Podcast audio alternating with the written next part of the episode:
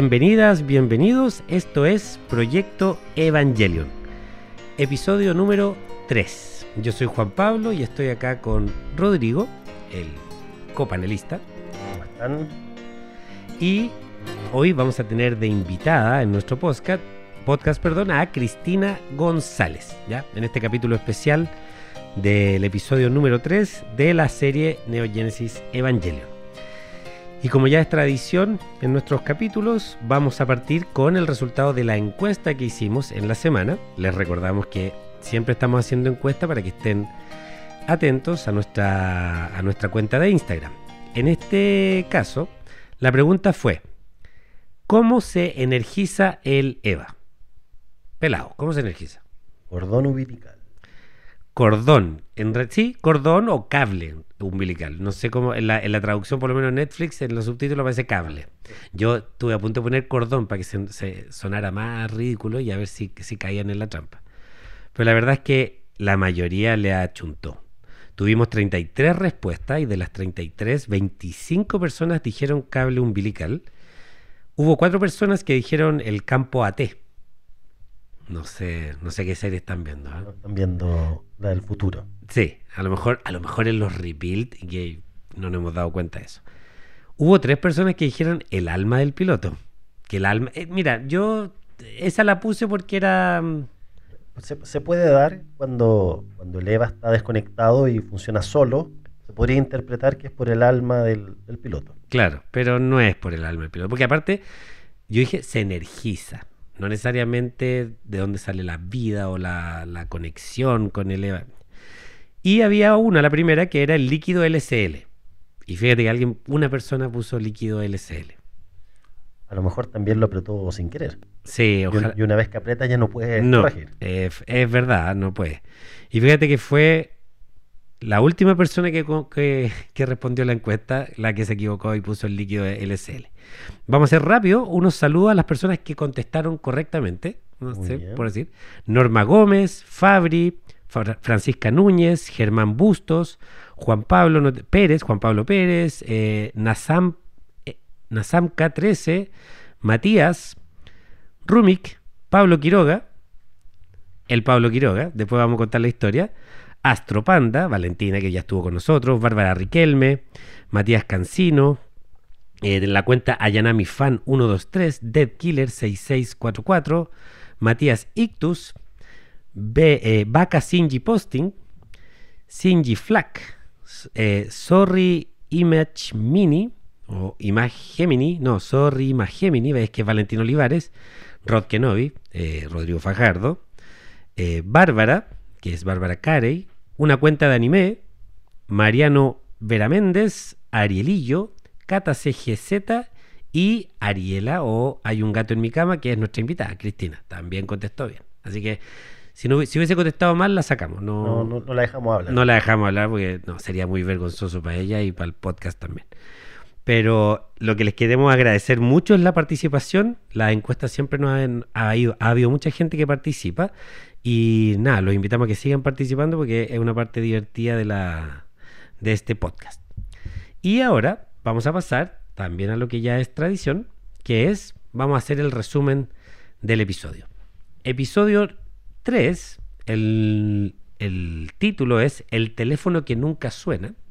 Y el segundo título que tiene se llama La transferencia. ¿Ya?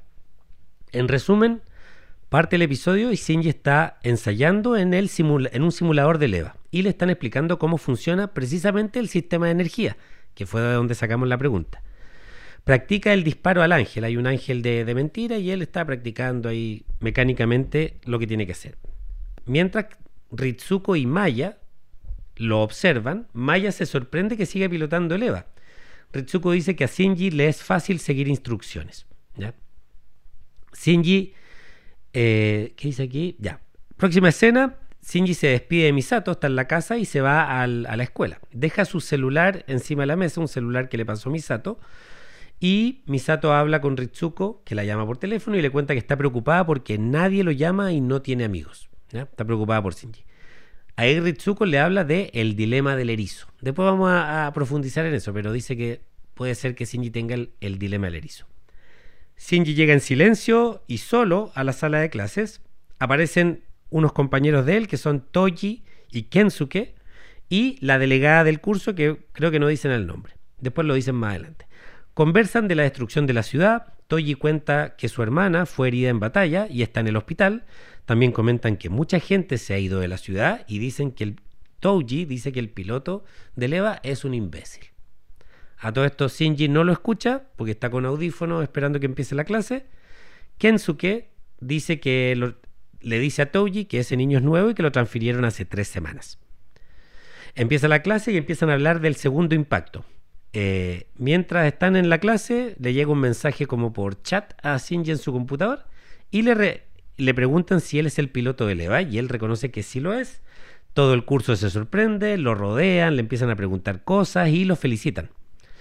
Touji espera al recreo y golpea a Shinji en el patio dos veces. La primera por su hermana y la segunda porque Shinji le reprocha que él no es el piloto de Leva por gusto personal. Aparece Rey cuando Shinji está tirado en el, en el, patio y le dice que hay una emergencia y que se verán en el cuartel de Nerv. Suena la sirena de evacuación, la gente se dirige a los refugios, la ciudad se pone en modo de defensa, aparece el ángel nadando desde el agua NERV prepara el ataque y coordina el descenso de los edificios de la ciudad al Geofront. En el refugio, Kensuke y Touji quieren saber qué pasa afuera. Mientras tanto, Misato mira en la pantalla del cuartel general al ángel que se viene acercando y se da cuenta las armas convencionales no le hacen nada. El consejo de NERV entonces ordena que se lance el EVA. Shinji dentro del EVA lamenta que su padre no esté, de hecho, está fuera, no está en el cuartel general, entonces se pregunta por qué está dentro del EVA. Si más encima lo golpearon en el colegio por ser el piloto. Kensuke y Toji se escapan del refugio para poder ver al EVA. Shinji despega en el EVA y al salir dispara, pero sin haber inutilizado el campo AT del ángel. Por lo tanto, las balas rebotan, se produce una nube de humo, pierde de vista al ángel, el cual lo ataca de vuelta, le quita el rifle, o más bien hace que se le caiga el rifle, le corta el, cable umbilical y lo lanza a una colina donde cae casi encima o al lado de Kensuke y Touji.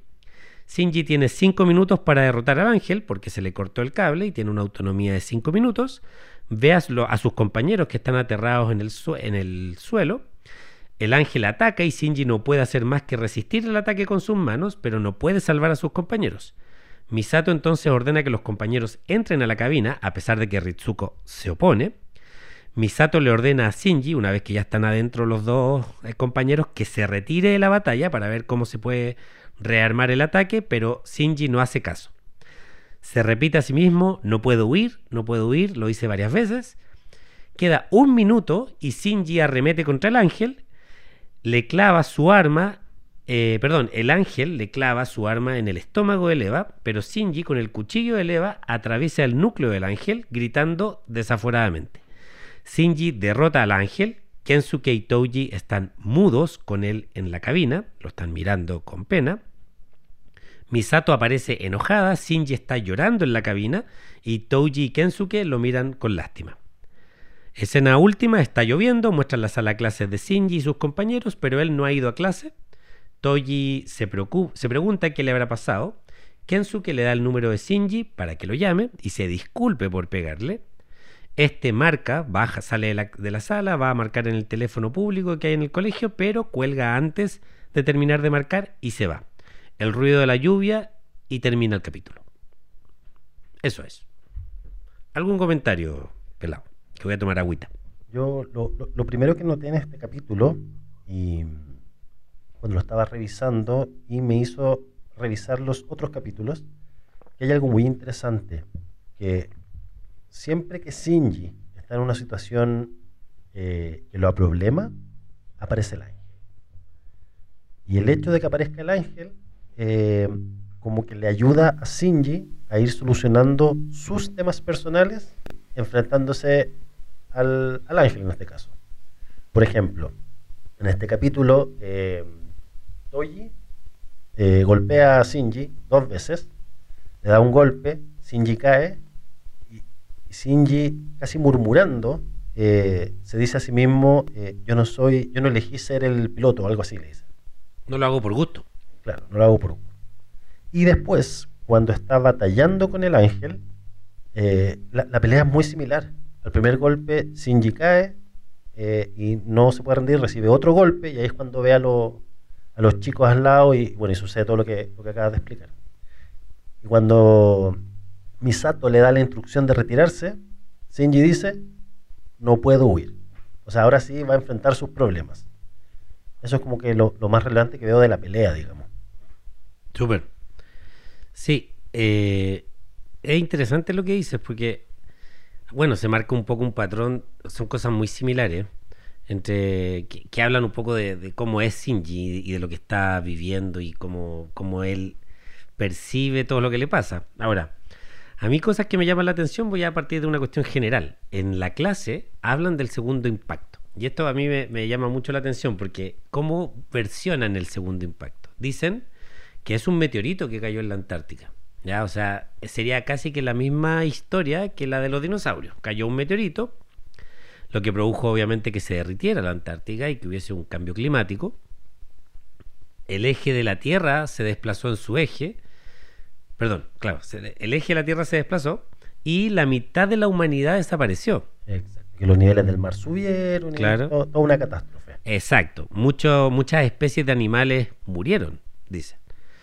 Por lo tanto, ahí nos habla de que se supone que en estos 15 años la humanidad está disminuida a la mitad. Esto es como en Los Vengadores. Cuando Thanos elimi- los dedos. eh, chasqueó los dedos y eliminó a la mitad de la humanidad.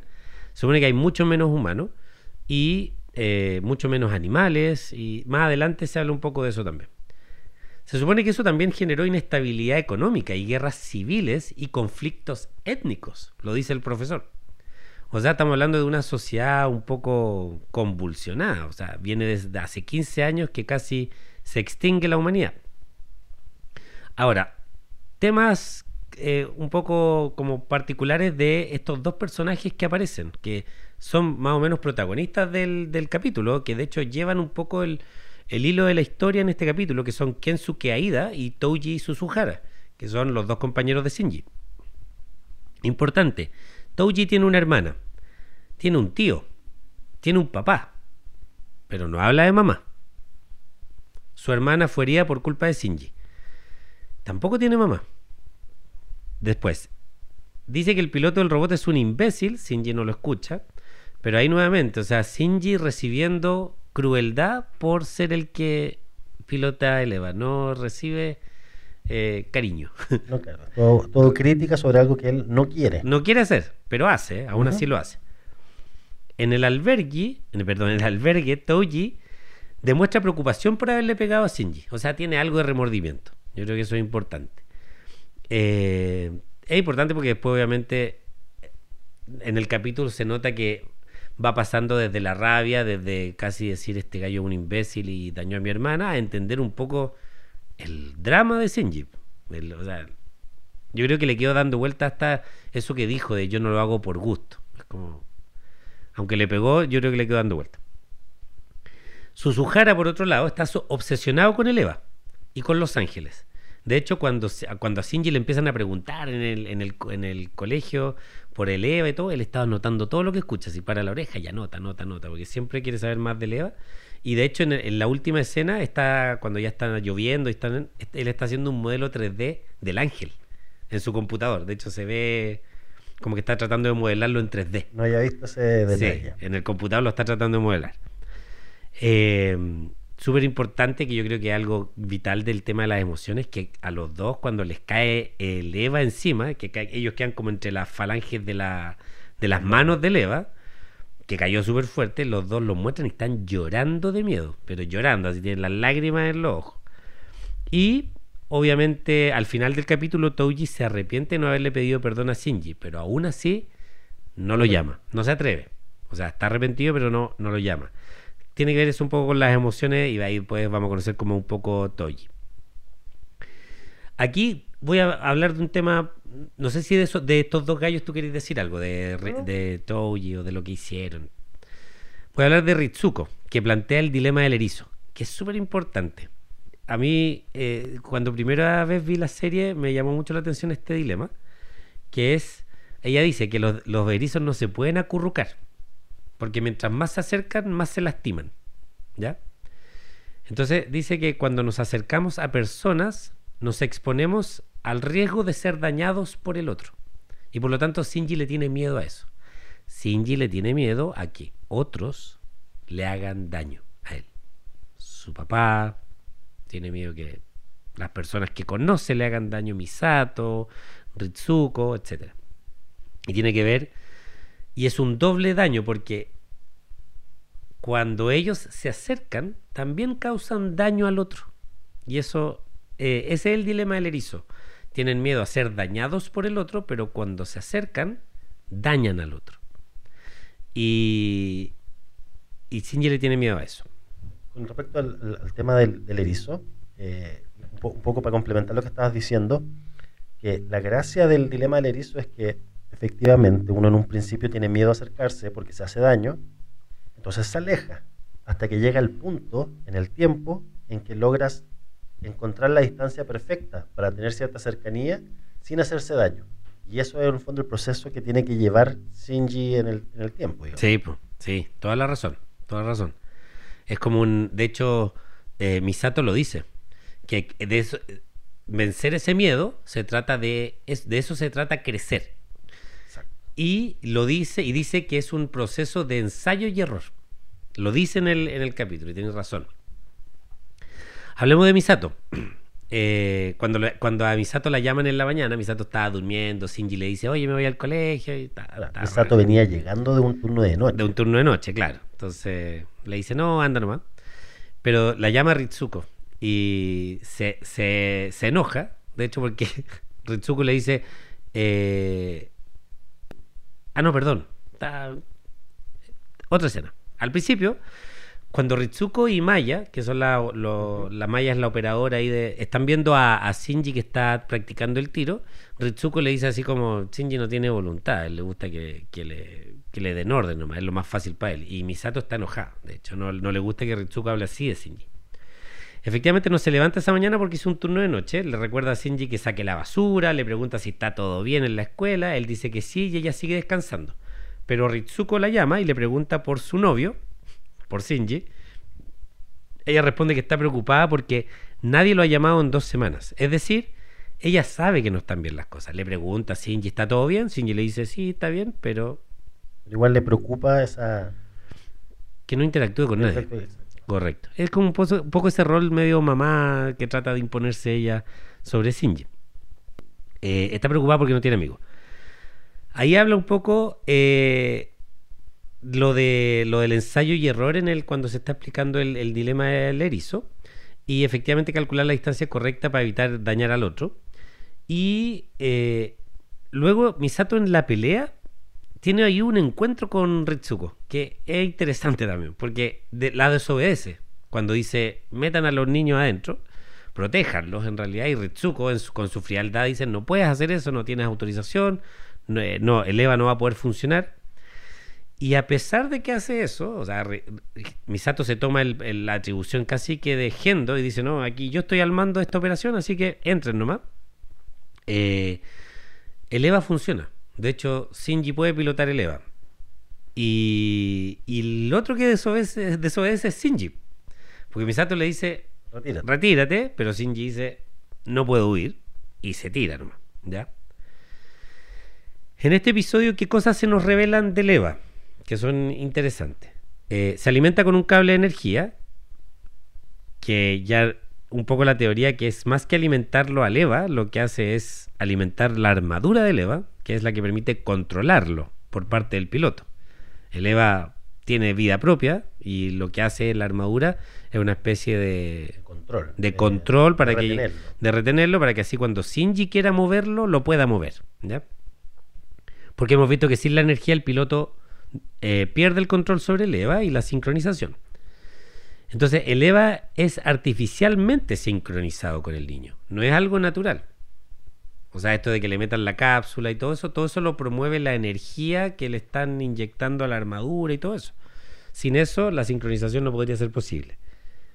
Tiene batería de 5 minutos a baja potencia cuando se le saca el cable y un minuto en alta potencia. En batalla, dicen, el EVA siempre tiene que neutralizar el campo AT del ángel para, para poder atacarlo. Ya, o sea, lo mismo que pasa en la batalla 1, solo que aquí en la batalla 2 Shinji no lo hace. Y, y comete un error ahí. Y ese cable de alimentación, como lo dijimos, se llama el cordón umbilical. Hablemos un poquito de eso. O sea, tenemos el líquido LCL, que emula el líquido que hay en la placenta cuando uno... Ah, En el vientre materno. Claro.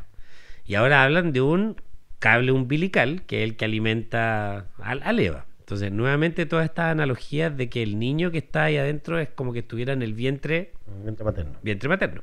¿Ya? Eh, figura materna, que no vemos en ninguna parte del, del capítulo, de los capítulos todavía, pues nadie tiene mamá aquí. Momento Nadie habla de su mamá. nadie tiene mamá, pero hay una figura materna que pareciera que es el Eva. Eh, cuando Shinji está, eh, cuando el Eva en realidad está, pe- está peleando con, con el ángel, hay una parte en que le toma esta, estos como brazos, Como tentáculo. tentáculos eléctricos que tiene y se quema la mano. De hecho, se- la armadura nuevamente se le derrite y se puede ver una mano humana. Humana. Humana. En un gesto la mano, que en, este, en estos capítulos todavía no sale, pero es un gesto típico que después le muestran la mano a Shinji. Cuando Shinji hace un gesto así medio... Después lo vamos a ver en los capítulos más adelante, cuando dice no puedo huir, no puedo huir también, hace un gesto con la mano y siempre se la muestran de la misma manera que le estaba mostrando al ángel. Eso respecto al EVA. Ahora, comentario respecto a la ciudad. Yo aquí había dicho que la ciudad es un personaje. Y aquí se muestra un poquito más. Y tiene que ver con, bueno, cuando se llama a los residentes a ir a los refugios, se muestra cómo se esconden los edificios en detalle. Y se ven, pues de hecho se ve, hay una toma desde adentro, es como de parecer una sala de espera que se está mirando hacia afuera por una ventana y se ve como el Va edificio descendiendo. va descendiendo. ¿ya? Se esconde cuando llega el cuarto ángel y eh, los refugios están en las afueras de la ciudad. Uno pensaría que a lo mejor se quedan en los edificios y quedan refugiados abajo. No, están como en pasadas las montañas, las colinas que hay ahí en la ciudad. Y eh, una cosa que me llamó la atención es que en el refugio vemos niños pequeños. Incluso se, se ven bebés llorando, ¿ya? Que no habíamos visto. Y, y puedo intuir que hay algunas mamás ahí. Porque de dónde salieron esos niños. ¿ya? Y otra cosa que aparece en la ciudad, un, un elemento nuevo que se llama el Eva Lift, que es el ascensor por donde sale el Eva. Porque en, el, en el- la primera pelea no, sabe, no sale por el Eva Lift, se abre un hoyo en la... plataforma, digamos. Sa- claro, que sale como un hoyo en una calle, salen como dos palos y el EVA sale como por esos rieles. Es como que viene en tren. Pero aquí es como un ascensor. Y aparte hay otro lugar, otro edificio que tienen la metralleta de repuesto, toda esa cuestión. Es bien interesante la ciudad en ese sentido. Y del ángel, ¿qué podemos decir del ángel? que entra desde el agua, que levita por la tierra, de hecho es como que flotara, y a veces cuando se para es como que se para como una serpiente. La cabeza siempre le queda horizontal. Eh, dicen que se demoró tres semanas en atacar desde el último ángel, tres, Tres nuevamente. un número tres, y hay un tema en la pantalla, cuando Misato lo está mirando, se ve, se ve que el patrón de sangre es azul. Dice, patrón de sangre azul. O sea, sabemos que los ángeles son de sangre azul. Ya, eso como, como, como temas así puntuales o, obser- o observados en el capítulo. Eh, ahora vamos a pasar a, a nuestra invitada especial, Cristina, porque la idea es que ahora comentemos el capítulo como en su, en tu- totalidad, lo que nos llama la atención, lo que creemos que significa. Y eh, bueno, y también conocer un poquito a ella, cómo, de dónde conoce la serie, por qué le gusta tanto. Un poco la, la idea de conocer a las personas que están siendo oyentes de este podcast y, que les ha interesado participar. Eh, ya, bueno, mi nombre es Cristina. Eh, hay un gato en mi cama en Instagram que ocupo harto esa plataforma. Eh, yo conocí la serie ya saliendo de cuarto medio, en plena adolescencia, pasando un poco a la adultez ya. Con mis amigos, ¿me escuchan, cierto? Sí, perfecto. Ah, ya. Eh, me acuerdo que la vi cuando la dieron en el 2001, creo que fue en Chilevisión. eh, llegamos con nuestros amigos que nos juntábamos y dijimos, weón, ¿qué es esto? ¿Qué es esto? Como que no podíamos como creer que estábamos viendo una cosa como tan espectacular en televisión abierta. Claro. Entonces, porque nosotros, yo vengo de, de, como de una tradición eh, mía de, porque yo soy, veo anime desde Candy en adelante. Perfecto, sí. Eh, eh, cuando ya era chica, mi mamá, no sé, para la hora de, del desayuno en el Canal 13 veía Robotech, que también es una de mis series favoritas de cuando era muy chica. Y, ver a estos, estos mecas gigantes de nuevo darse de, hostias, como por así decirlo, fue pero muy espectacular. Pero después de, después, cuando la vi yo en esa época, era chica y no la entendí mucho, para ser sincera. Solo la encontré espectacular por lo por los robots y por todo lo que pasaba. Después ya más grande, más adulta, eh, la vine a ver de nuevo y fue otra visión, diciendo, de verdad los, los robots no son importantes. Aquí lo importante son los personajes que hay detrás de toda esta parafernalia de los robots, pues, de los mechas. Claro. Entonces, ahí fue cuando ya esto se convirtió en una de mis series favoritas dentro de, del anime y todo. Sí, yo creo que me, me, identifico mucho con lo que dijiste porque como que los que somos más, yo me siento viejito, tengo 40, eh, como que teníamos otra cultura del anime. El, por lo menos el que, daban, el que daban en la tele. Yo no sé si, si efectivamente existía algo así, pero estaba pensando que una serie del 95 tampoco es tan nueva. Sí. Y, y de verdad era súper distinto a lo que habíamos visto normalmente, así, incluso Robotech o Gundam estaba, o estaba el Galáctico, daban en Chilevisión, daban el Capitán Futuro, que uno cuando más chico alucinaba con eso, pero esto, esto era como muy distinto, los robots eran distintos, la historia, los personajes. A mí me pareció súper atractivo desde el principio por lo mismo, porque eh, sentía como esto es muy distinto a todo y no se parece es muy nada. distinto porque sí porque el, el, símil que yo hago es que los pilotos de, de, los animes de robot de esa época eran héroes ellos estaban eh, dispuestos a manejar su robot. Claro. En cambio acá acá tenemos unos niños que están que yo siempre digo que son niños muy dañados. Todos los, los, los pilotos de Loeva son niños muy muy rotos por dentro. Sí. Niños que tienen muchos problemas eh, eh, de su psiquis, de su, de su psicología interna, son niños muy dañados. Y, así casi todos los personajes de la serie tienen algún dilema interno. No solamente los, los, pilotos de los EVA. Y eso es un cambio en cuanto a lo que veníamos conociendo eh, en series de robots más antiguas. Claro. Donde, donde los donde los pilotos de esos robots eran héroes, o sea, ellos estaban dispuestos a, manejar su robot para salvar a otras personas. En cambio, ahora tenemos un, un, Shinji que realmente no quiere hacerlo. Lo están casi que obligando a manejar una cosa que él realmente le tiene miedo. Porque es un, es un, miedo parido que tiene Shinji al enfrentarse al, al, Eva, al enfrentarse a su papá, a los sentimientos, a, todo, es una cosa muy, muy compleja.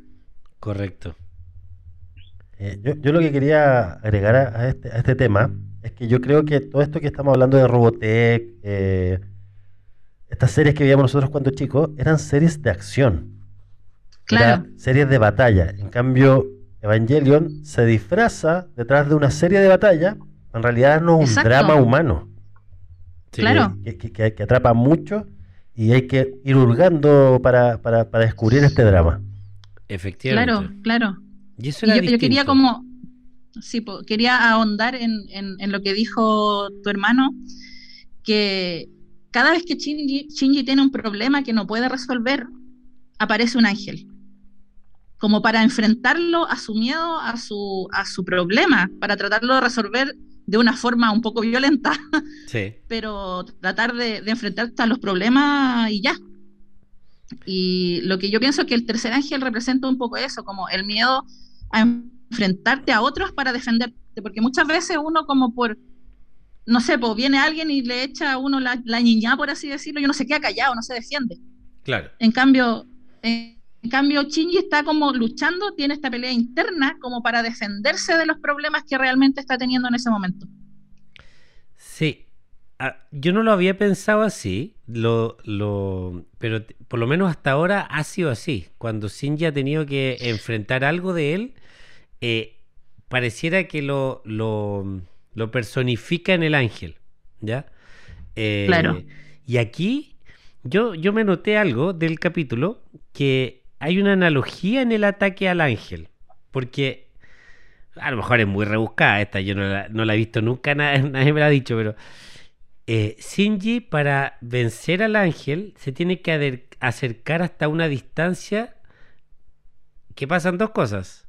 El ángel le hace daño a Shinji y Shinji le hace daño al ángel. O sea, Shinji saca el cuchillo, se tira así a lo Jerónimo y tiene, llega hasta una distancia en donde el ángel le hace daño le, le, le, clava estos como tentáculos eh, energéticos que tiene. Y Shinji está justo a una distancia en donde le puede clavar el cuchillo. Yo, primera vez que me di cuenta, lo vi ahora en este capítulo, pensando en esto, en la analogía del, del erizo, el, dilema del erizo, en donde hablan de eso, porque es encontrar la distancia justa. Y donde aquí él aprende un poco a que uno no puede hacer daño sin que le hagan daño. ¿Cachai? O no puede o como que a cierta distancia te van a hacer daño y tú vas a hacer daño, ¿ya? Pero es parte de la vida. Sí, por eso, por eso a mí me gusta mucho este capítulo, porque está lleno de analogías con respecto al dilema del erizo de Schopenhauer. Eh, eh, eh, este dilema dice que cuando nos acercamos más al otro somos, tenemos más posibilidades de dañarnos uno al otro, pero en cambio si nos alejamos más del otro, tenemos, sufrimos por la soledad, entonces es como un tira y afloja con respecto a los sentimientos que tenemos con respecto al otro. Sí, sí. Entonces, lo otro también que me llama la atención eh, es al principio del capítulo cuando vemos a este Shinji completamente alienado apretando el gatillo. Sí. Una y otra vez, pa, pa, pa, pa, sin, sin, como, como, como, casi como una máquina. En modo, sin, automático. sentimiento. Como un robot. Claro, Sin, sin sentimiento, y quizás, eh, no sé, yo me pasaba el rollo, que a lo mejor sobrepensaba eh, la situación con su papá. Por ejemplo, cuando uno tiene una discusión, no sé, con alguien que quiere mucho, y después ya uno se va para su casa, cada uno para su casa, uno llega a la casa y se pucha, le pude haber dicho esto, eh, no sé, pude haber hecho esto y no hubiera pasado esto, y nos imaginamos miles y miles de escenarios en nuestras cabezas que nunca pasaron y nunca van a pasar. Entonces, eso, me, eso, eso me pasaba el rollo de que Chindi quizás estaba como en esa como bola mental de pensar qué estoy haciendo acá, porque mi papá no está acá, y en modo automático. Sí, a veces cuando estás muy concentrado como en tus pensamientos, claro, te volví medio automático. Pero efectivamente al principio del capítulo, en esa escena, él dice, me estoy acostumbrando a esto. Y dice, no es, no es tan malo. ¿Cachai? Como que sí es una especie de conformista, porque dice, no es tan malo. Pero ni siquiera nunca dice, lo estoy disfrutando, esto me gusta, parece agradable. No, pues. Es como. Él lo está haciendo como por. Sí, como, por, como acostumbrarse a hacer algo que, que realmente no quiere. Eh, lo otro también que me llama mucho la atención es, es, el cambio que tiene Misato en el segundo capítulo con respecto a, o sea, al tercer capítulo con respecto al 1 y al 2. Cuando Shinji se está yendo al colegio y Misato está durmiendo, Misato ya no está tan cercana con respecto a los dos primeros capítulos a Shinji. Correcto. Y eso me llama, y eso me llama la atención porque ella le dice, no, tú estás en tu hogar, acá te voy a tratar bien, vamos a cenar juntos, no sé, vamos a hacer el aseo juntos, bla, bla, bla. Pero ahora ella lo único que quiere es que no la molesten, porque viene de un, de un turno largo y ahí ya se hace, se hace una pequeña diferencia entre la relación de ellos dos. Sí, a mí me quedó la sensación eh, del capítulo anterior, del 2, que, que de hecho toda esta como fachada de súper amable, súper light y no sé qué, es como una fachada de Misato, pues como la, forma de tratar de agradarle. Pero ella, como decís pues. tú, los personajes aquí están súper quebrados en general. Pues entonces, yo creo que la Misato que aparece acá es una Misato bastante más pareciéndose a lo que es ella como persona. Le preocupa a Shinji, sí, pero no sabe cómo abordarlo. Yo, entonces, claro. es como cuando no sabes cómo abordar tampoco, no sabes eso, no sabes cuál es la distancia. De hecho, Misato en el capítulo anterior decía, chuta, parece que se me pasó la mano como con los... Mano, claro. Que no se dé cuenta Sí. Shinji, entonces como que ahora se retrae un poco. Y como Claro, decís tú, y- tiene toda esa analogía el capítulo de qué tan cerca estoy, estoy cerca, estoy lejos, Claro, voy, vuelvo, me tenem- van a hacer daño, no. E- incluso, incluso la ciudad, como tú dijiste, que es un personaje más, ¿cierto? Sí, Tenemos la analogía de que la ciudad se cierra cuando viene el ángel.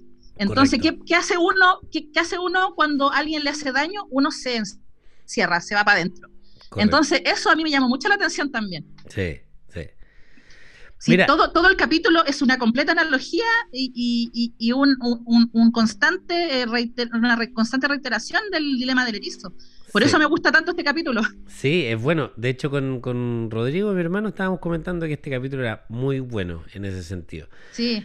Eh, Eh, por ejemplo, por ejemplo, en la misma, y lo otro que hacen la, la- la- el símil de la pelea de, de Touji cuando le pega a Shinji sí, y que hagan la similitud al- a la pelea con el Eva, es pero magistral. Yo lo encuentro magistral. claro.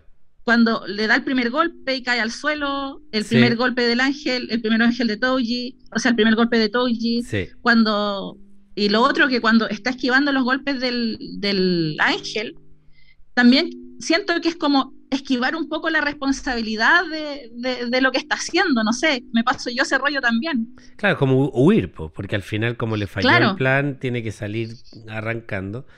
Y, Claro, Pero efectivamente es como que Shinji se lo toma personal cuando está con el ángel. Como que dice, eh, le empieza a salir como, no quiero ser el que siempre he sido y necesito de alguna manera, esta es una gran oportunidad para hacerlo. Ahora, para Claro. Shinji, pilotar el EVA es un sufrimiento físico, le da tristeza porque Sí. su padre no lo valora.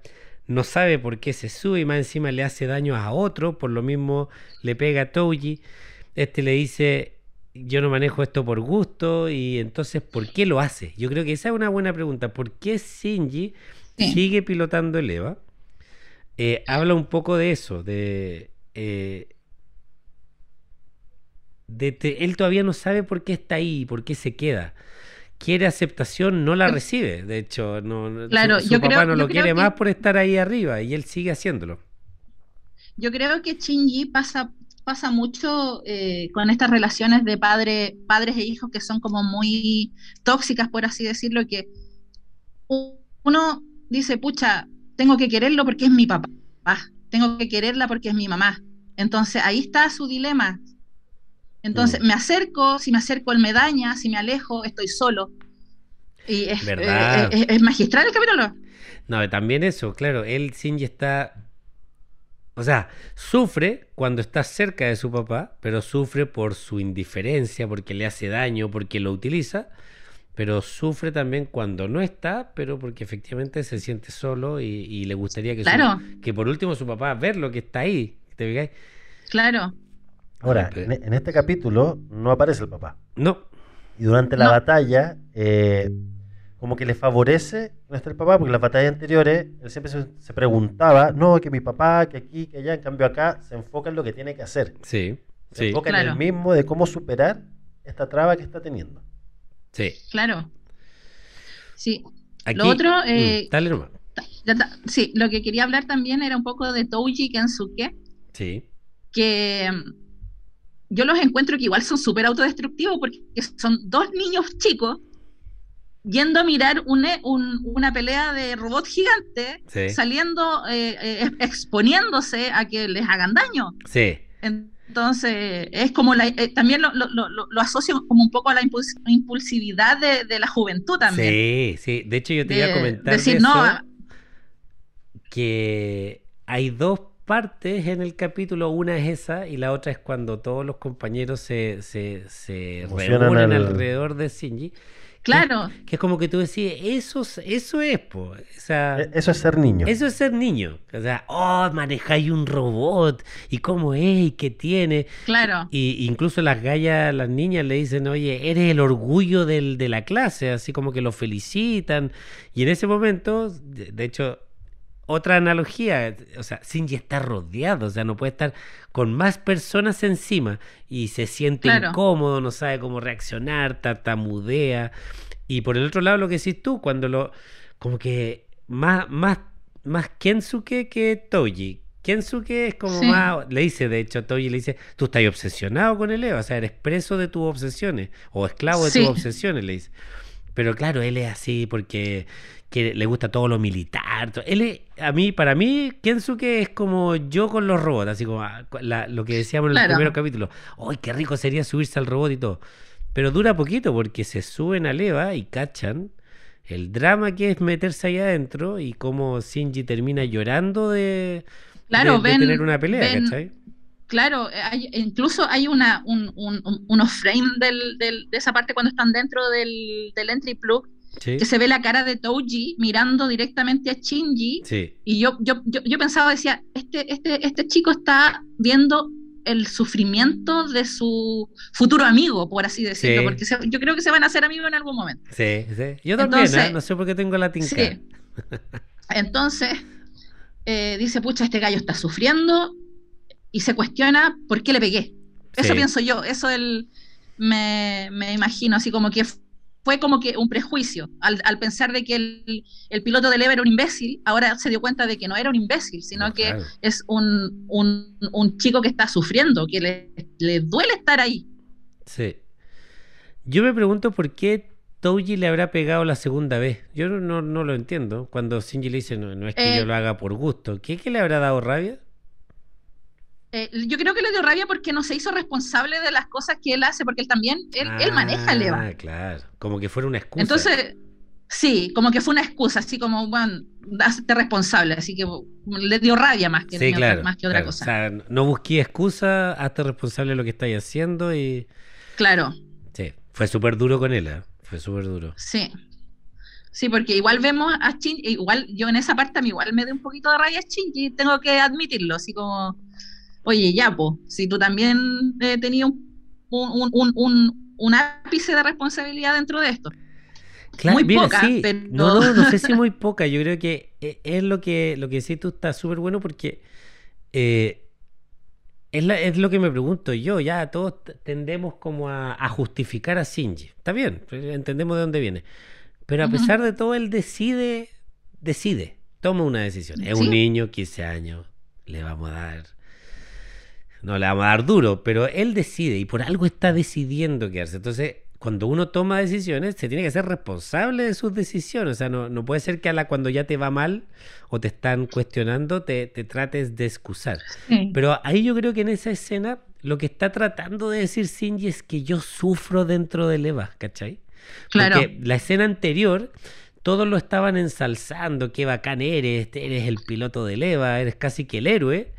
Y yo creo que él en Claro. esa escena lo que está tratando de decir es, yo no lo paso bien en el Eva, no, no crean que yo estoy feliz, que me creo un superhéroe, que sé lo que estoy haciendo, no tengo idea lo que estoy haciendo, lo paso pésimo, quiero a mi papá, no me pesca. Yo creo que fue un- una especie medio de... No lo veo tanto como evitar la responsabilidad, fue una forma de decir, oye, puta, por lo, por lo menos concédeme que lo estoy pasando mal mientras lo hago, no lo hago de gusto. Claro. Claro, y aparte que cuando Shinji cuando se sube a Leva ya venía un poco enojado con respecto a la pelea con Touji. Entonces Mosqueado, tenemos toda claro. esta... Sí, pues venía muy enojado y por, por eso yo creo que actúa como actuó y no le hizo caso a nadie y le dio para adelante nomás. Efectivamente. Y, Claro. y nuevamente el no huyas del, del primer capítulo, como Sí, pues. Dando a entender, Ya, porque oye, en realidad... Ah, dale nomás. No, eh, no, no, dale tú, después te digo. Lo que pasa es que el no huyas, es curioso que él diga no huyas, porque en realidad él no ha huido, de- o por lo menos de lo que sabemos de él, él no ha huido de nada. A él lo dejaron botado, pero no es que él se escapó. Sí. Da como... Pero él siempre habla del, del no huyas. Pareciera que, lo que de lo que él huye es del conflicto, o sea, evita el conflicto. O sea, se fue tres años, no supo nada de su papá y no dijo nada. ¿Cachai? Eh, creo que Vivió tres años su vida sin su papá y no trató de buscarlo, no, no, no, no entró en conflicto con él, no le cuestionó nada y solo tres años después lo ve y, y entra en conflicto, pero cuando el papá le dice, ya, ándate si querés, ahí él nuevamente se dice, no huyas. Me da la sensación que es no huyas del conflicto, no, no huyas, Claro. no escapes. Sí, yo creo que también eh, de nuevo tenemos este miedo a enfrentarse al otro. A lo mejor Shinji quiere enfrentarse a su padre, pero no sabe cómo. No sabe, ser. no tiene las herramientas para hacerlo. Claro. No tiene las herramientas. Y lo otro, que te- tengo un tip, ah, un, un- un- un dato freak. Ah, que esta, eh, en, este cap- sí, en este capítulo es la primera vez que vemos a Shinji usando el plug suite. Cierto, porque el traje del, Porque en-. Sí, porque en el anterior eh, piloteó con el uniforme. Como venía, claro, si no le dieron tiempo Sí, ni po. para vestirse. Sí, pues, es la primera vez que lo vemos usando el, el típico traje que se llama plug suit, Claro. el típico traje de los de los de los que manejan los EVA. Claro, pero sí en el primero me acuerdo que, que le ponen los cositos tenía en la, la- la cabeza, que son como para Sí, po, sincronizar el, el la- pensamiento. No sé claro. cómo, ¿Cómo se llamará Sí, eso? po. Yo no tengo idea cómo se llama. Será de ser parte del plug suite. sí. No, no no, no me acuerdo cómo se, se llaman esas Ya. cosas. Mira, buen dato te mandaste ahí. Yo, yo, Sí. yo me fijé en el detalle de, de Kensuke que estaba haciendo un modelo 3D del, del ángel en, el- en la escena Sí, lo- final. Lo, sí, lo otro, en el otro detalle que me fijé, porque lo vi así como frame por frame, es que cuando Shi- Shinji saca la basura del departamento, ¿Ya? hasta el área eh, no hay más basura de nadie. Y esto quiere decir que la ciudad está muy vacía. Ah, claro. Porque incluso cuando están en el refugio, eh, los, los alumnos hablan y dicen que la gente como que se está yendo un poco de Tokio 3. po. Sí. Tenemos ese Como dato que la están- gente se está yendo o, o están transfiriendo a personas del, del- de la Sí, po. ciudad. Y tenemos el dato que dijeron que la humanidad fue reducida a la mitad. Entonces, uno podría pensar que todas las ciudades quedaron grandes Sí, po. porque ya vive menos, viven menos personas y más encima están, están evacuando. Sí, Y mira, po. no había, no, no había notado ese detalle. Sí, y eh, el, otro detalle es que acá ya, ya empezamos a saber que los ángeles tienen nombre. ¿Verdad? De hecho, este se Sí, llama así como Sa- Sachriel. Shamshel. Shamshel, una cuestión así que tiene un nombre muy extraño. Pero los, todos los ángeles tienen un nombre. Sí, el primero es Sachiel, eso sí, Sachiel Sí. creo que se llama. Y este es como Sam, Sí. Samchel o algo así. Sí, sí. Y eso. Pero, pero la duda que yo tengo, ya esto es un general, ¿a todos les dicen el nombre al- en algún momento? Yo creo que hay un capítulo más adelante, este no, es- no es spoiler, en donde hacen un, como un recuento de los ángeles que han, que han aparecido. Que hacen un Sí. recuento. Y ahí parece que empiezan a decir los nombres, porque tampoco es que... Los nombres, sí. No, lo que pasa es que de repente los nombres salen en las pantallitas que tienen los, manejadores de los, de los controles. Entonces Sí. ahí uno se va fijando. Sí. Cuando ya le da una segunda, una tercera vista, ahí uno ya se, Pero, se va fijando más en esos detalles. Pero curioso que sepan el nombre, porque que aparezca el nombre, de dónde sale. Eh, a- en el primer capítulo me acuerdo como que ellos estaban esperando la llegada del ángel. Y, y- y a- y hasta esta parte como que pareciera que los conocen o que saben, Claro. saben qué van a hacer. No, no qué van a hacer, pero siempre están esperando la, la llegada. Sabrán cuántos son, Claro. cuántos más quedan. Ahí no se sabe mucho. Sí, pues no se sabe todavía. Sí. Lo otro, lo otro que me, lo otro que me llama mucho la atención es esta, esta, esta forma de, de- de- de que tiene como los, los habitantes de Tokio 3 de, de estar en normalidad, entre comillas. Los niños van al colegio, eh, hay supermercados. Eh, yo viviera en una ciudad así y que veo que vienen estos bichos gigantescos a atacar la ciudad, yo pesco mis cosas y me voy. Claro, pero aún hay personas que se quedan. Claro, entonces eso también habla de, de- de- de- de nuestra naturaleza humana, de querer sobrevivir a la adversidad. Sí. Y eso es muy, es muy, muy interesante. eh, re- en todas las series se habla de eso, de la sobrevivencia del ser humano. Sí. Y de hecho, Toji dice que su padre y su tío trabajan en los laboratorios. Claro. Entonces, también me da la impresión como que hay gente que no, no tiene opción, porque hay gente que, que o que trabaja en NERV y que su misión es estar ahí, tan fregado. Y hay otros que a lo mejor prestan soporte a NERV porque habla de los laboratorios, no sé a qué se referirá, pero a lo mejor tiene algo que ver con NERV. Y. Y, y hay gente como que no se puede ir nomás, pues como que no tiene opción, no tiene... Como que algunos podrán, otros no. De- Claro. Lo- el otro dato que parece que es clave, yo no sé si tiene alguna relación, es que la clase de, de, de Shinji es la 2A. Y parece que ese número también en otras partes sale, no me acuerdo. Sí, Pero no, no, no, lo tiré ahí como general, pero no me acuerdo. sí. También eh, quería eh, hablar con respecto al, al final del capítulo, que yo lo encuentro pero espectacular.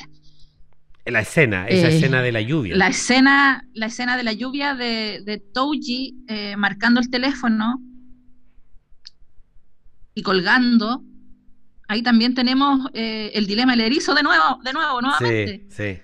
Eh, Touji también tiene miedo a ser lastimado, a, a- a que, a que Shinji lo rechace después de los combos que le pegó. Claro. Sí. Entonces aquí tenemos eh, el orgullo. Eh, Touji tiene, eh, es orgulloso porque mm, al tener este, este tipo de orgullo no quiere acercarse al otro porque va a decir, pucha, te, le pegué, eh, no me va a aceptar la disculpa, mejor no lo llamo, no me esfuerzo. Sí.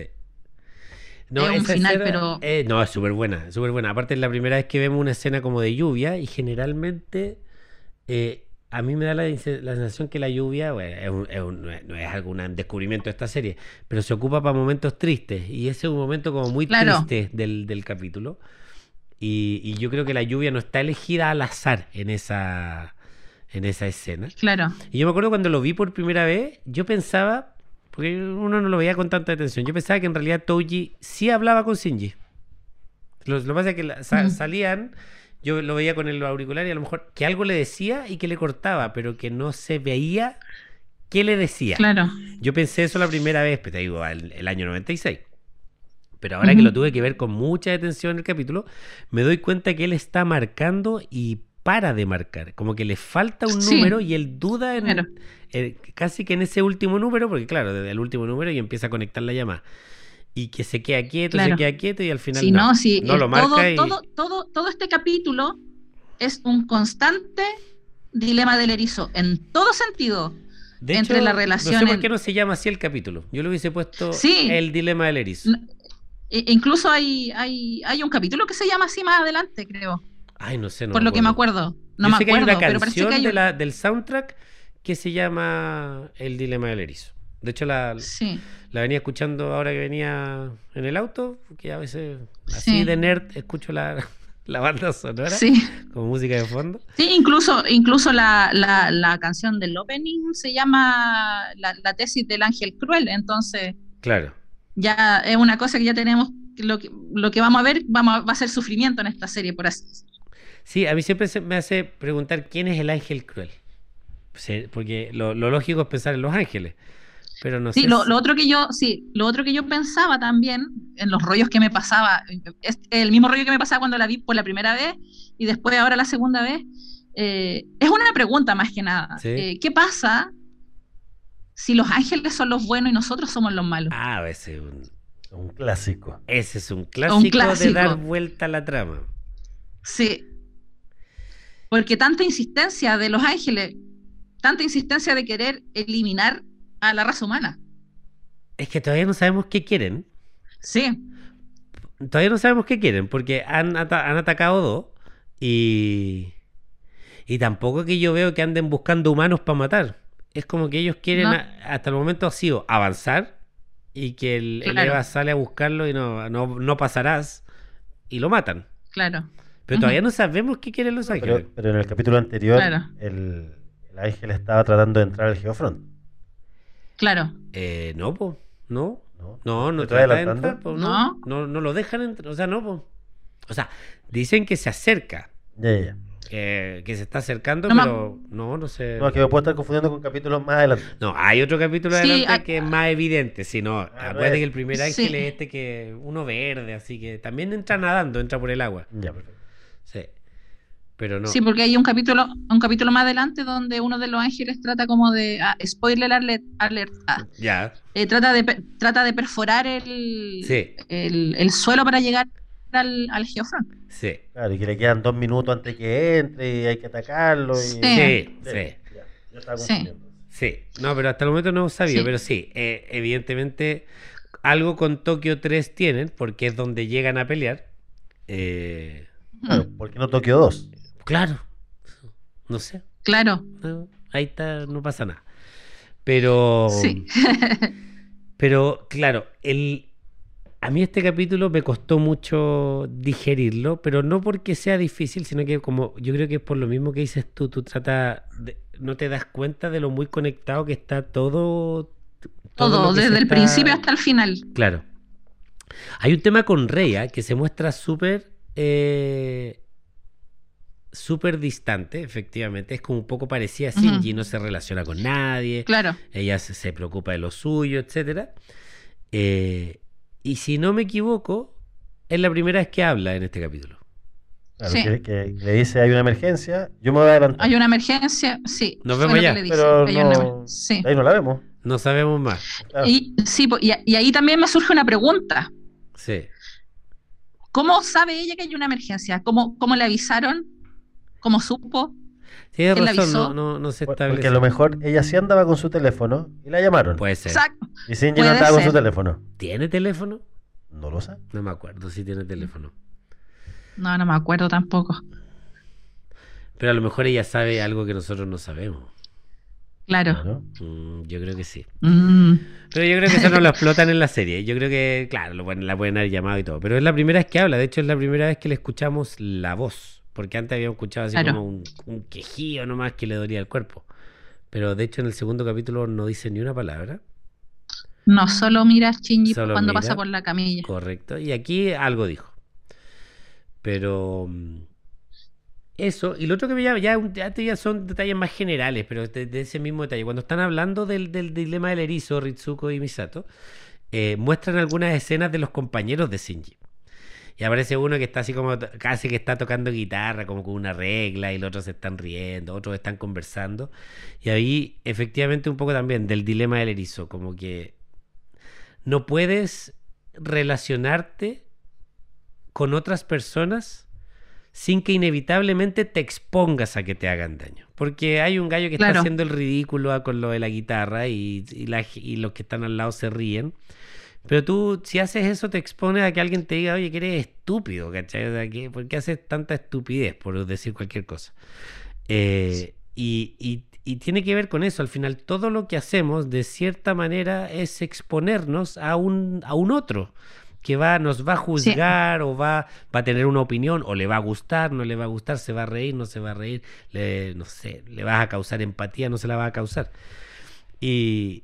y eso, y eso habla también mucho de la naturaleza que tenemos nosotros como humanos, que eh, a pesar de, de, esta disyuntiva de, de no querer ser dañados, eh, nos alejamos, no, no, no, nos aislamos, pero en ese aislamiento nos sentimos solos, echamos de menos al otro. Entonces, eh, como humanos necesitamos de alguien más, siempre. Aunque digamos que no, aunque de, la boca para afuera digamos, no, yo no, necesito a nadie, no necesito a nadie, estoy bien solo. Siempre vamos a necesitar a alguien. Sí, yo creo que eso es importante. ¿eh? Ese, esa, esa frase que acabas de decir, eh, después la vamos a tener que ir a revisar a cuando termine el, la serie y las dos películas. Porque yo creo que es clave lo que acabas de decir en, en, el, en el desenlace de Evangelion. Eh, y creo que es parte de un poco ya así como, no sé si redondeando, pero yéndonos ya como al, tema, al, al leitmotiv siempre de Evangelion, que es las relaciones humanas. Eh, y, lo mucho que, que habla de eso y trata de exponer ideas respecto a a, lo que muchos tratamos de entender, de qué hacemos, cómo somos, por qué somos así, por qué nos, nos preocupa lo que diga el resto, por qué es importante sentirnos queridos, todas esas cosas que, como decís tú, hay gente que dice, yo no necesito a nadie. Tú a veces pensás, esa persona que dice eso es porque, voy a dar una interpretación, que puede que esté errada, pero ¿cuánto daño le deben haber hecho a esa persona para que esté en la fase de decir no necesito a nadie en mi vida? Claro. Claro. Porque una persona quizás que no, que no ha, que no ha sufrido daño o decepciones o traiciones o se ha sentido no quería, etcétera, no dice eso por naturaleza. Tú, da, la sensación que el ser humano es. y, de, repente, como, como Touji, para hallarle un poquito más a la serie, eh, uno de repente siente que ha hecho mucho daño y para no hacer más daño dice, no necesito a nadie. Y uno se aleja porque sabe que la está cagando. Nuevo, Claro. nuevo dilema del erizo, o sea, que ya descubriste cuál es la distancia o la instancia en donde eres muy Claro. dañino y por lo tanto te alejas. Y, y- y como la, la acción fue tan alta, la reacción es diametralmente opuesta, o sea, no te alejas un paso, te alejas completamente, cortas relación, no muestras tus emociones, porque sabes que, que puedes hacer mucho daño. Claro, y es parte del crecimiento entender lo que uno hizo o lo que uno daña para volver a intentarlo. Claro, Y así Y- va a ser la serie de Claro. adelante. sí, Claro, sí, la, la serie, yo la, la interpretación que le doy es que es una forma de mostrar la naturaleza humana y de, de los chicos adolescentes, de la adolescencia misma. sí. Que uno cuando adolescente eh, dice, ah, yo no necesito a nadie, estoy bien así, soy bacán. Pero internamente uno puede tener, no sé, problemas con la mamá, con el papá, como es en la serie. po. Y eso me lleva al creador, a Hideki Anno, porque tuvo esta relación tan mala con su viejo, que lo trató muy mal, creo que le hasta le pegaba, creo. capaz. Sí, y, y cimentó como la- las bases para esta serie que habla de, de las heridas de la infancia. Sí, de todas maneras. Mira, sí, hay, hay dentro de las cosas hay un consejo cuando te dicen que si quieres hablar de algo o, o- o a- o- o exponer de algo o crear algo, hazlo de lo que más sepas. Y, y a mí la sensación que me da es que toda esta, es- es- esta forma que tiene de expresar las relaciones humanas no dejan de ser parte de lo que vivió el creador. pues, y, y- y- como dices tú, cómo proyecta su relación y las cosas que él ha sufrido y las personas que ha conocido. Seguramente hay eh, en la, en la vida de Hideaki Anno hay un Touji que alguna vez le pegó, o él fue un Touji que le pegó a alguien, ¿te fijáis? Esas cosas van, Claro. son, porque nadie inventa nada, nada de cero, pues estas cosas. Y yo creo que eso también es uno de los éxitos de la, de la serie, por lo menos es lo que me gusta mucho a mí, que es de verdad, y que un poco lo que nos maravilló cuando la empezamos a ver en, en, en- en su inicio, o cuando la dieron en televisión abierta, o sea, que, que heavy cómo retrata cosas que no tienen que ver con la historia de los robotitos, que digo yo, sino que tiene que ver con los humanos, cómo yo me identifico con ese niño o con esa Claro. situación y empiezas tú a, a, a- lo mejor a veces sin entenderlo, a decir, chuta, que identificado me siento con la serie, que por último, que, qué interesante lo que plantea en los temas humanos, más allá de la trama esta, de las peleas y de la trama que subyace media... eh, del plan de complementación humana y todas esas cosas que empiezan a aparecer también que son interesantes, pero lo humano Sí. siempre como que flota aquí y, y prevalece. Sí, lo- lo- lo- los robots son una forma de presentarnos la historia como interesantes, pero los verdaderos protagonistas acá son los seres humanos. Claro, la humanidad. Total, totalmente la humanidad, cómo, sobre, cómo sobrevive, cómo se relacionan, cómo se, se tratan el uno al otro en el día a día. Sí, sí.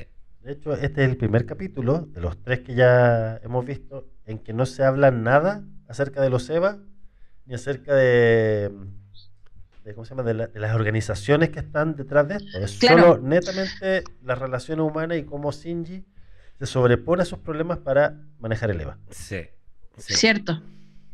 Se podría decir que es como el más humano, porque empiezan a aparecer más personajes, relaciones entre ellos. Sí, po. Hay- hay Empiezan los personajes nuevos. Sí, sí. Súper.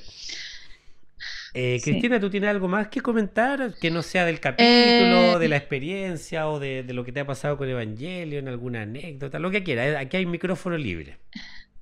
Eh, no, solamente eh, comentar que mm, este es uno de mis capítulos favoritos dentro de todos los capítulos de Evangelion por lo mismo, por las relaciones humanas, eh, por cómo no, no- nos enfrentamos al otro.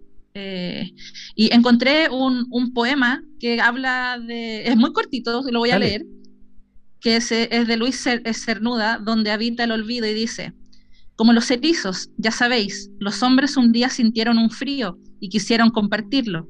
Entonces inventaron el amor. El resultado fue, ya sabéis, como en los erizos.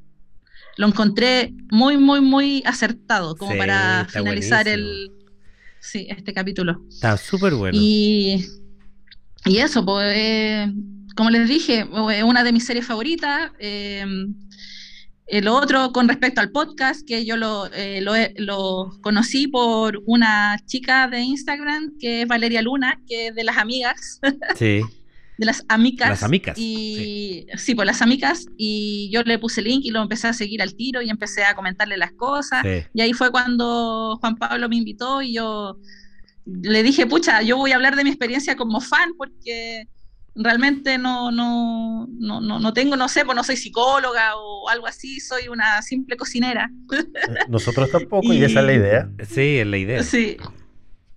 Pero tengo esta, esta, esta, este gusto por esta serie, por Neon Genesis Evangelion, que fue para mí muy importante dentro de, de mi vida, como, como fan, como taku, como dentro de, de- de eso. Sí. Y, y eso, pues, agradecida de que me hayan invitado a hablar de, de esta gran serie, que, que todo está, eh, es una serie que, que e- es muy, muy profunda dentro de, de- porque mucha gente dice, ay, que son dibujitos animados, pero la trama es muy, muy profunda. Sí. No, y, y eso que yo creo que estamos. Todavía estamos raspando la superficie. Yo creo que Sí, sí, Yo creo que aquí, pero este capítulo creo que es una buena muestra de eso, ¿ah? que, que la Sí. serie logra con, con- con muy buenos recursos empezar a meterte en lo que, en lo que quiere lograr y hacerte, y hacerte pensar. sí. Eh, mira, nosotros agradecerte la participación y la verdad yo agradezco a todos los que de alguna manera interactúan con este proyecto, porque este proyecto es lo mismo que acabas de escribir tú, nació de fanáticos nomás. Aquí nadie ha hecho ni un Ujú. magíster, ni un diplomado, ni un doctorado de Evangelion. Somos simplemente fanáticos y, y se nos ocurrió, a mí por lo menos se me ocurrió que, que ojalá fuera con participación, porque creo que la serie habla de eso también. Habla de que Mm. Ojalá sea un espacio donde nos acerquemos en torno a un tema, aprendamos a, a compartir nuestra opinión, a respetar las opiniones distintas, a maravillarnos de lo que piensan otras personas y no quedarnos solo con nuestras ideas. Yo creo que eso es muy de Evangelion también. O sea, no es, no- Claro, no- no es de la serie en sí mismo, pero yo creo que es algo de un poco de lo que nos enseña la serie. Y, y yo ahora me reencontré de nuevo con la serie porque no la había visto en años, años, años, años. Eh, no la había visto, fui mamá, todo, y ahora eh, se la presenté a mi hija, tengo mi hija que tiene 16, eh, y le dije, Josefa, por favor, ve esto. y después la comentamos y ahí ahora la está viendo y me dice, mamá, no entiendo nada. Y yo creo que tiene que ver con, tiene que ver con, con la juventud también, porque a mí me pasó. Yo tenía, cuando la vi tenía 18, 19, igual era chica. Entonces le dije, yo, no vas a entender nada, pero después vas a entender, le digo yo.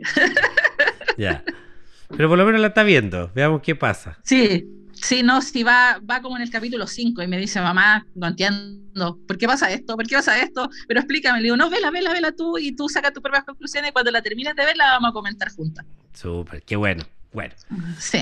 Pelado, ¿alguna palabra al cierre? Nuevamente agradecer a, a la invitada. Eh, fue una muy buena conversa. Estos capítulos se hacen cada vez más entretenidos y la serie cada vez nos va a ir dando más material para ir conversando. Así que súper motivado para seguir adelante. Súper. Ya, oye, yo, yo, quiero, yo quiero mandar unos saludos a Cortito. No hay problema, a los que quieras. Ya, quiero mandarle un saludo a mi mejor amiga, la Angélica, a eh, mi melodía en Instagram, que la quiero mucho, que me apoyó bastante en este proyecto y me hizo barra y toda la cuestión. Eh, a mi otro mejor amigo, al Nano, que peleamos todo el día, pero es uno de mis mejores amigos, le mando un saludo grande. Y a mi otro amigo, a Víctor, que es un gran fanático de la serie, tiene incluso modelos de Eva y toda la cosa, y junta el manga y toda la cosa. Ah, bueno. ¿Y nos sigue Víctor Sí. en Instagram o no? Eh, no sé si lo seguirá, pero si no, le voy a decir que lo siga. Pero obvio, o que no. Y, pero escucha el podcast, ¿lo ha escuchado? Eh, Yo lo- los obligué, los Ah, amenacé con las penas del infierno si no, si no escuchaban el podcast. Sí. Así que le mando un saludo a ellos tres, que son mi, mi, mi cofradía, mis amigos más cercanos. Va el saludo entonces para ellos. Sí, Y- y... a, y a mi mamá que me está escuchando de la otra habitación. Ah, perfecto. Ya. Saludos a la mamá de Cristina. entonces. Oye, muchas gracias Cristina, fue un súper buen capítulo. Nosotros estamos, como dijo Rodrigo, súper entusiasmados con los capítulos que se vienen. Así que les agradecemos a todos ustedes la sintonía, estar escuchando este, este podcast. Lo hacemos con harto cariño y esperamos lo puedan escuchar también el próximo capítulo la próxima semana. Somos Juan Pablo, Rodrigo, Cristina estuvo invitada especial. Nos despedimos hasta el próximo capítulo y que estén muy bien. Chau. Chao.